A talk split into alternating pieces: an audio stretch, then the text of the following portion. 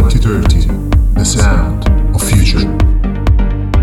Ingresso autorizzato.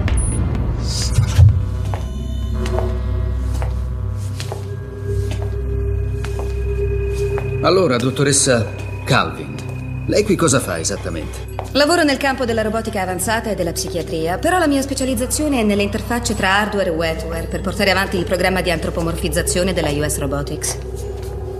Quindi, lei qui cosa fa esattamente? Faccio sembrare i robot più umani. Non era più facile dirlo così. Veramente no. No.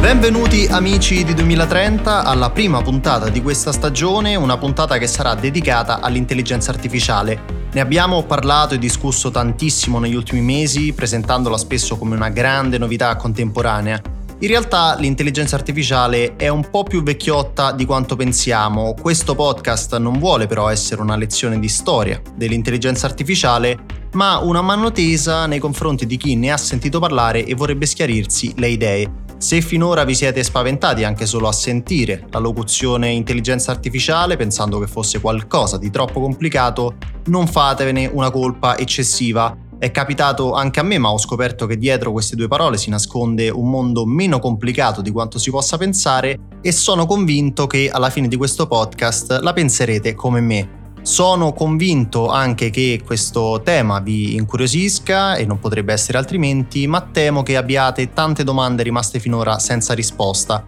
Che cos'è un'intelligenza artificiale? Qual è il confine tra intelligenza artificiale e intelligenza umana? O ancora cosa c'entra l'etica con i robot? Potrei continuare a lungo con la lista delle domande, ma penso che voi siate qua per avere le risposte, quindi direi che è il caso di affidarci a chi ne sa più di noi tra poco ci collegheremo con il nostro primo ospite, lo special guest, come si dice in questi casi. Sarà con noi Luciano Floridi, professore di filosofia ed etica dell'informazione dell'Università di Oxford, che presso l'Oxford Internet Institute dirige il Digital Ethics Lab. Sarà lui il nostro cicerone in questo entusiasmante viaggio di conoscenza nell'intelligenza artificiale. Io sono Andrea Frolà e questo è 2030, The Sound of Future. Eccoci qua amici di 2030, avrei potuto scegliere di coinvolgere in questa puntata tantissimi esperti di innovazione, ma ci tenevo particolarmente ad avere con noi Luciano Floridi, soprattutto per la sua sensibilità in tema di etica dell'intelligenza artificiale. Non partiamo però da qua, se no spaventiamo subito chi ci ascolta. Innanzitutto saluto il professor Floridi in collegamento con noi da Oxford, benvenuto e grazie di aver accettato l'invito di 2030. Grazie a voi. Professore, quando l'ho invitata a partecipare a questa puntata le ho detto che le avrei affidato un compito difficile, tradurre in modo semplice un tema complesso come quello dell'intelligenza artificiale, ma senza sminuirlo o banalizzarlo. Partirei innanzitutto da una definizione, quindi esordisco subito con una domanda da un milione di euro. Cosa si intende per intelligenza artificiale? Ha ragione, è una domanda difficile ma non impossibile. Bisogna mettere a fuoco tre o quattro cose e poi fare un po' di chiarezza. La prima cosa è che l'intelligenza artificiale oggi è un'espressione che usiamo un po' come concetto ombrello per fare riferimento a un arcipelago di cose diverse. Allora è un po' come se noi ci facessimo problemi con il fatto che delle tante isole di questo arcipelago tutte le chiamiamo intelligenza artificiale. Perché fa comodo utilizzare un termine unico per fare riferimento a tante diverse tecnologie, di cui spero poi parleremo in seguito? Perché di fondo c'è qualcosa che le tiene insieme e le tiene insieme il fatto che noi oggi siamo in grado di fare cose che richiederebbero l'intelligenza umana se fatte da noi stessi. Ecco, questo che ho appena fornito, questa definizione, è antica, eh, risale al 1956 e al primo utilizzo storico dell'espressione intelligenza artificiale in una grandissima università degli Stati Uniti che si chiama Dartmouth College, dove un gruppo di scienziati eh, decise di organizzare il primo incontro su qualcosa di nuovo. Erano dei grandi, erano John McCarthy che coniò il termine intelligenza artificiale, Marvin Minsky che diventerà uno dei grandi attori dell'intelligenza artificiale successivamente, Claude Shannon che è il padre della teoria dell'informazione e così via. Ecco, questo gruppo di ragazzi si mette insieme e dice organizziamo un po' un incontro su questa nuova tecnologia che si sta sviluppando, come la chiamiamo? E John McCarthy decise di chiamarla intelligenza artificiale e fornirono questa definizione è una tecnologia digitale, computer, software, dati, che riesce a fare cose che se le facessimo noi richiederebbero la nostra intelligenza. Sembra un po' strano, ma immaginiamo un fiume che riesce a trovare la strada giusta per arrivare dalla fonte al mare. Se quella strada giusta la dovessimo trovare noi, richiederebbe intelligenza, ma il fiume non è intelligente. Allo stesso modo, oggi l'intelligenza artificiale riesce a fare cose al posto nostro, meglio di noi, a volte, e quindi darci anche una mano, senza la necessità di essere intelligente nel fare quello che sta facendo. Chiuderei con una mia personale interpretazione di che cos'è l'intelligenza artificiale. È la capacità di agire con successo senza la necessità di essere intelligenti nel farlo. Ottimo inizio, abbiamo già una definizione. Nell'immaginario collettivo si tende però spesso a pensare che l'intelligenza artificiale sia qualcosa di totalmente autonomo, quando in realtà siamo noi a stabilirne i limiti. Dove inizia e dove finisce il fattore umano? Il fattore umano è all'inizio, alla fine e durante. Qui abbiamo un problema di rappresentazione. Andiamo a un convegno, a un incontro, si parla con un gruppo di amici al bar, un giornalista fa una domanda.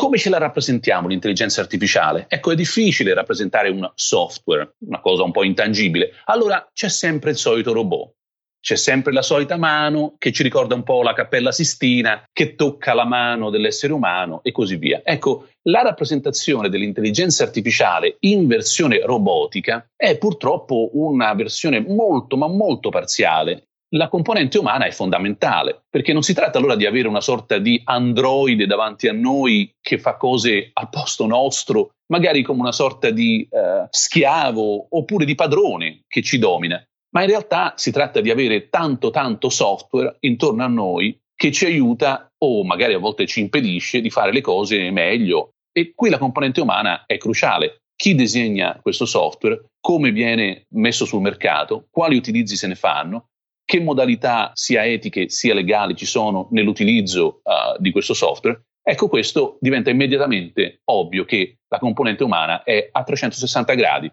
dall'inizio alla fine. E direi che è sicuramente una buona notizia. All'inizio ho spiegato che l'obiettivo di questa puntata non è ripercorrere la storia dell'intelligenza artificiale, però è pur vero che la genesi e lo sviluppo di un fenomeno raccontano sempre tanto. Riusciamo a individuare qualche tappa storica fondamentale? C'è una vecchia intelligenza artificiale che è stata sviluppata sulla base della logica matematica e quindi ha come suo cavallo di battaglia l'inferenza. Se A, allora B ha fatto molto, ma non ha raggiunto risultati straordinari. C'è una seconda fase in cui l'intelligenza artificiale è diventata una branca della statistica. Non si parla più di inferenza se A allora B, ma di correlazione tra tanti dati e la loro mappatura in termini di una particolare informazione. Ad esempio, tante fotografie di un gatto permettono all'intelligenza artificiale, grazie alla statistica, di apprendere, tra virgolette, che si tratta di un gatto e quindi riconoscere da allora in poi ogni fotografia di gatto. Questa seconda fase è quella che oggi ha maggior successo perché in un mondo in cui abbiamo tantissimi dati e la computazione non costa più nulla, è chiaro che la statistica riesce a ottenere cose che in precedenza erano soltanto teoriche. Molte delle soluzioni che abbiamo oggi le abbiamo già individuate negli anni 70, 80, ma allora non avevamo le risorse. Oggi ci sono le risorse e vediamo intorno a noi i risultati straordinari. Dal passato al presente, se ci addentriamo proprio nel presente dell'intelligenza artificiale spuntano fuori tantissimi concetti, ci aiuta a fare un po' di chiarezza terminologica e a individuare i concetti più importanti da tenere a mente? Volentieri, me la caverei con un'analogia che spero sia di facile comprensione. L'intelligenza artificiale, quella vecchia, faceva questo lavoro, aveva gli ingredienti, aveva la ricetta, e produceva un particolare piatto. Gli ingredienti sono i dati, la ricetta è un algoritmo, il piatto è quello che quella particolare intelligenza artificiale riesce a fare. Oggi, grazie alla statistica e non più quindi a tanta enfasi sulla logica, quello che facciamo è far vedere all'intelligenza artificiale gli ingredienti, il piatto e gli chiediamo di estrarre la ricetta. Una volta che ha imparato la ricetta, ci può poi cucinare con quei dati tutti i piatti successivi. Allora, per intenderci, gli facciamo vedere tante immagini, ad esempio, di un gatto, gli diciamo che quello è un gatto e facciamo apprendere a quell'intelligenza artificiale la capacità di riconoscere qualsiasi forma di gatto su una qualsiasi immagine. Ecco, questa trasformazione da ingredienti ricetta piatto a ingredienti piatto ricetta è stata la trasformazione che ha cambiato l'intelligenza artificiale passata in quella che ha oggi tanto successo. In questo contesto allora parliamo di machine learning, cioè di capacità di apprendimento delle macchine da un punto di vista statistico, come dicevo, tanti dati, un po' di informazione per estrarre poi una ricetta. Parliamo anche di capacità di processazione del linguaggio naturale, il natural language processing, che è quello che accade quando noi magari facciamo una telefonata per acquistare un biglietto di un cinema online. Parliamo anche di robotica, dove questi elementi vengono combinati in una corporeità di qualcosa che deve essere ingegnerizzato come un oggetto tridimensionale, magari in una fabbrica di automobili. Ora le chiedo di lavorare di immaginazione. Immaginiamo l'intelligenza artificiale come una bilancia con due piatti, da un lato i vantaggi e le opportunità, dall'altro i limiti e gli ostacoli. Cosa mettiamo su un piatto e cosa mettiamo sull'altro? Mi piace molto partire dai vantaggi, perché si tratta di una tecnologia che abbiamo sviluppato proprio in vista di trarre questi vantaggi da un mondo oggi sempre più tecnologizzato. I vantaggi sono enormi ovunque ci siano trasformazioni di dati in informazioni che richiedono grandi capacità computazionali e notevole complessità da gestire. Recentemente abbiamo visto la scoperta di un antivirale grazie all'intelligenza artificiale, ma perché le combinazioni, in quel caso chimiche, sono molto difficili da gestire e servono strumenti automatizzati di grande potenza. Ma immaginiamo semplicemente una grande città, una metropoli. Entro il 2025 si calcola che il 70% della popolazione umana vivrà in città sterminate da decine di milioni di abitanti. La gestione di questa complessità richiede strumenti digitali come l'intelligenza artificiale. Per far cosa? Per fare di più con meno e quindi risparmiare risorse, per fare meglio in caso in cui qualcosa non è possibile a meno che quella difficoltà non sia sormontabile grazie alla tecnologia ad esempio la gestione soltanto del riciclo dei rifiuti urbani in una grande città, come potrebbe essere San Paolo, in Brasile. In tutti i casi in cui abbiamo molti dati e difficili decisioni da prendere, la tecnologia dell'intelligenza artificiale ci può essere di grandissimo aiuto. Ci sono anche ovviamente grandi rischi. Li dividerei in due. Da un lato, vecchi rischi che vengono aumentati dall'intelligenza artificiale. Si pensi alla privacy. Oggi rubare l'identità digitale di qualcuno è diventata anche da parte del crimine organizzato una questione di intelligenza artificiale. È più facile, non devo farlo a mano, lo posso fare attraverso un software. Dall'altro ci sono nuove difficoltà fornite, o meglio causate, dall'intelligenza artificiale. Ad esempio il riconoscimento facciale, che oggi è possibile soltanto grazie all'intelligenza artificiale e che può essere di grande aiuto, magari per la sicurezza di un aeroporto, o di nuovo aumentare il problema della privacy, magari in una strada, in una piazza o a scuola con i bambini. Ecco, in questo caso abbiamo bisogno di buona legislazione e buona autoregolamentazione. Ritorno sul presente dell'intelligenza artificiale per toglierci due curiosità. Perché se ne discute così tanto adesso e perché è importante non solo per gli addetti ai lavori seguire questo filone tecnologico? L'enfasi che abbiamo oggi sull'intelligenza artificiale è legata in parte a una bolla, ma credo soprattutto al fatto che l'intelligenza artificiale oggi, come una sorta di branca della statistica, abbia notevoli potenzialità molto più ampie della vecchia intelligenza artificiale, che era una branca della logica matematica. Allora le potenzialità sono enormi, i problemi che dobbiamo risolvere sono pressanti e qui l'intelligenza artificiale ci può dare una mano notevole, ecco che allora l'interesse è giustificato. Perché l'interesse di tutte e di tutti? Ma perché tocca qualsiasi aspetto della nostra vita quotidiana, dalle fake news, ovvero le bufale, magari gestite da un sistema di intelligenza artificiale che può influenzare la politica o la gestione della sanità, fino all'utilizzo dei mass media attraverso l'intelligenza artificiale per fornire servizi migliori anche di intrattenimento, si pensi a Netflix. Tutto questo ha dietro a volte un pizzico di intelligenza artificiale di cui dovremmo sapere qualcosa di più per essere più protagonisti e meno passivi nella sua gestione e anche nel suo futuro. Sapere quello che vogliamo affinché il futuro sia disegnato un po' da noi e non semplicemente dallo sviluppo tecnologico. Professor Floridi, come immagina non posso non chiederle una battuta sul concetto di etica dell'innovazione, che è uno dei suoi cavalli di battaglia. Se leghiamo l'etica all'intelligenza artificiale verrebbe quasi da dire abbandonate ogni speranza voi che entrate.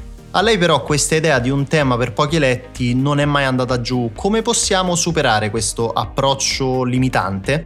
Quando si parla di etica e tecnologia, e in questo caso di etica e intelligenza artificiale, bisogna avere le idee un po' chiare. Non si tratta di rimpiazzare la legge, ma ad esempio di dare forma alle leggi giuste come decidiamo su come legiferare se non attraverso principi e valori etici? E poi, quando la legge va interpretata, su quali basi la interpretiamo se non su basi etiche? Ecco quindi che prima, durante e dopo la legislazione c'è sempre un quadro etico che dobbiamo tenere presente affinché il lavoro fatto anche dal legislatore vada nella direzione giusta. In questo caso allora l'etica dell'intelligenza artificiale ha soprattutto a cuore un paio di punti facilmente semplificabili, l'impatto sull'umanità e l'impatto sull'ambiente. Dovremmo assicurarci che qualunque sviluppo tecnologico l'intelligenza artificiale avrà in futuro, l'impatto sulla vita umana sarà positivo o perlomeno neutro, ma mai negativo, e che l'impatto sull'ambiente sia di supporto, quindi sostenibilità e non sfruttamento.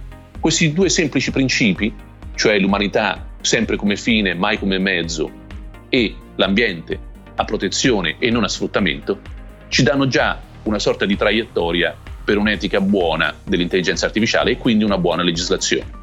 Come potete immaginare io rimarrei per ore a fare domande al nostro ospite, ma non spariamoci le cartucce subito perché altrimenti rischiamo di generare confusione vi dico subito che il professor Floridi tornerà a trovarci per una seconda puntata dedicata all'intelligenza artificiale, anche perché abbiamo ancora tanti altri spunti di analisi e riflessione da mettere in campo. Permettetemi però intanto di ringraziarlo per essere stato in nostra compagnia. Grazie a voi e un saluto a tutte le ascoltatrici e gli ascoltatori 2030.